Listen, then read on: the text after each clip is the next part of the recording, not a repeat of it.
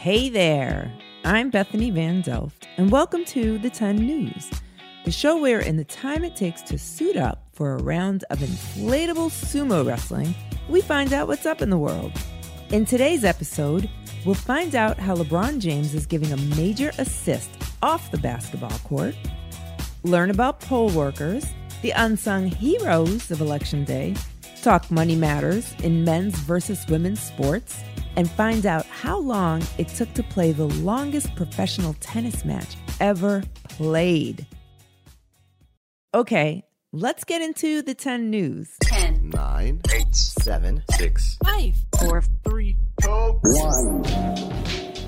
Athletes who play their sport with millions of people watching have a platform, meaning, with a big audience focused on them, they have a unique opportunity to make an impactful statement.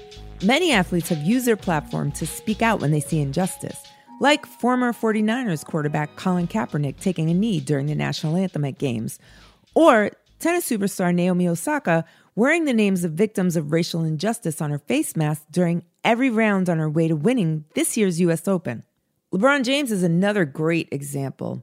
As a four time NBA champion who's just as known for scoring as he is passing the ball and getting others involved, it should come as no surprise that while competing for his latest championship, he used his platform to bring attention to important issues outside of basketball. We will definitely not uh, shut up and dribble. And to have athletes feel empowered to speak about whatever they feel like they want to speak about, to have that platform means everything to me. With a pivotal presidential election just around the corner, LeBron and a number of professional athletes took note and launched More Than a Vote, a nonprofit organization aimed at fighting voter suppression, a tactic used to discourage, even prevent specific groups of people from voting. Their hope is that more African American voters will go to the polls this year. Yes! Back in June, More Than a Vote issued an open letter addressing their mission. We are focused on systemic voter suppression in our community and have a specific mission educate, energize, and protect Black voters. It's clear they want people to know their vote matters, but they're not just looking to inspire people, they want them to take part in the movement too. More Than a Vote recently partnered with the racial justice law firm NAACP Legal Defense Fund and launched We Got Next, a campaign that amazingly recruited more than 10,000 poll workers to volunteer in Black communities this election. Having enough poll workers is crucial in fighting voter suppression because it makes it easier for people to safely cast their ballots without standing in line for hours on end. A major problem in the past that has even kept some people from getting to vote at all. Now, More Than a Vote is looking to get the younger generation involved in helping at the polls. And who better than LeBron James to assist them in getting it done? LeBron James, why stop now?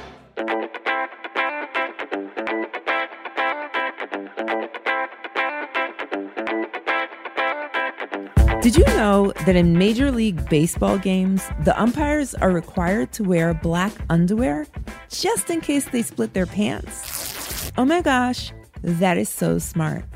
I think I'm going to be doing that forever now. Also, how many umpires have split their pants?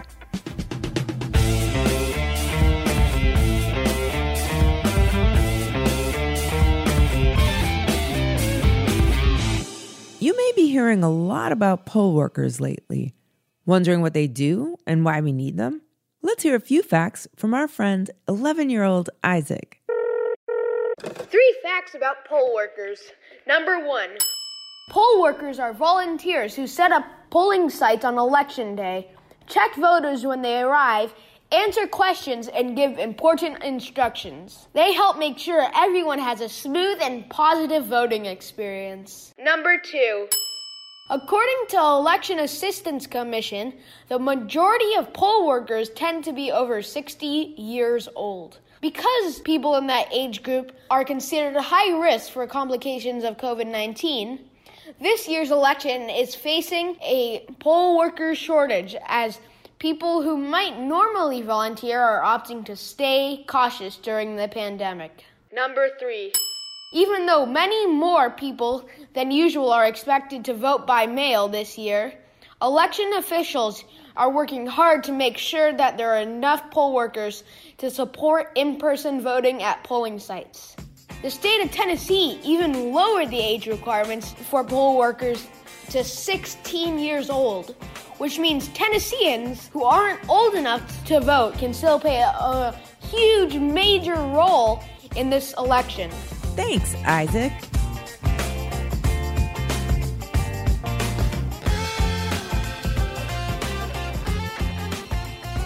Professional sports are big business, and pro athletes can make millions of dollars. But when it comes to men's sports versus women's sports, not all paychecks are created equal. Let's hear from Friends of the 10, Kenny Curtis, to find out more. Thank you, Bethany.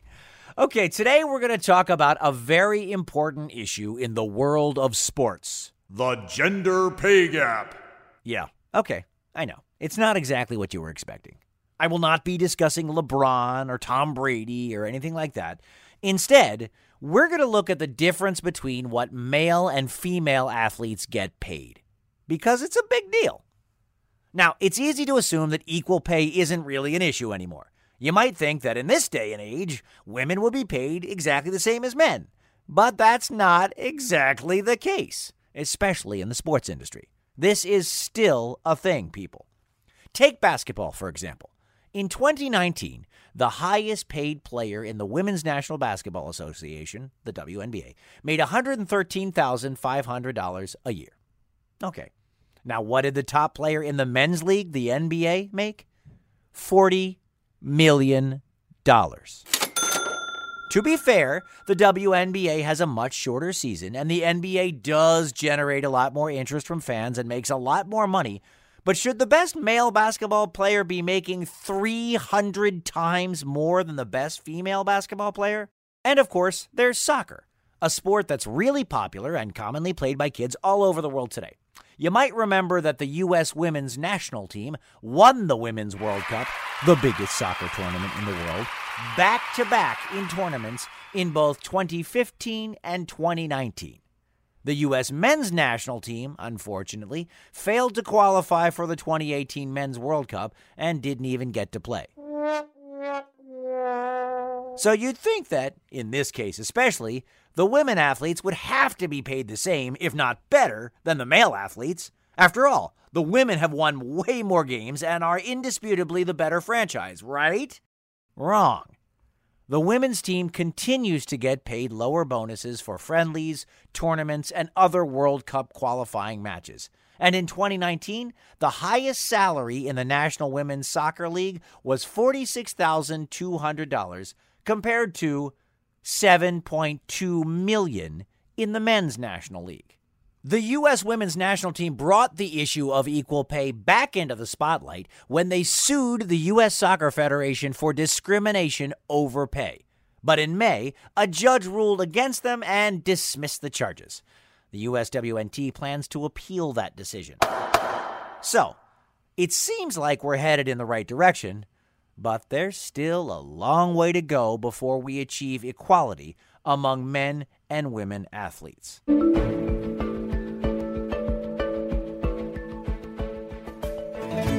It's time for your trivia question of the day.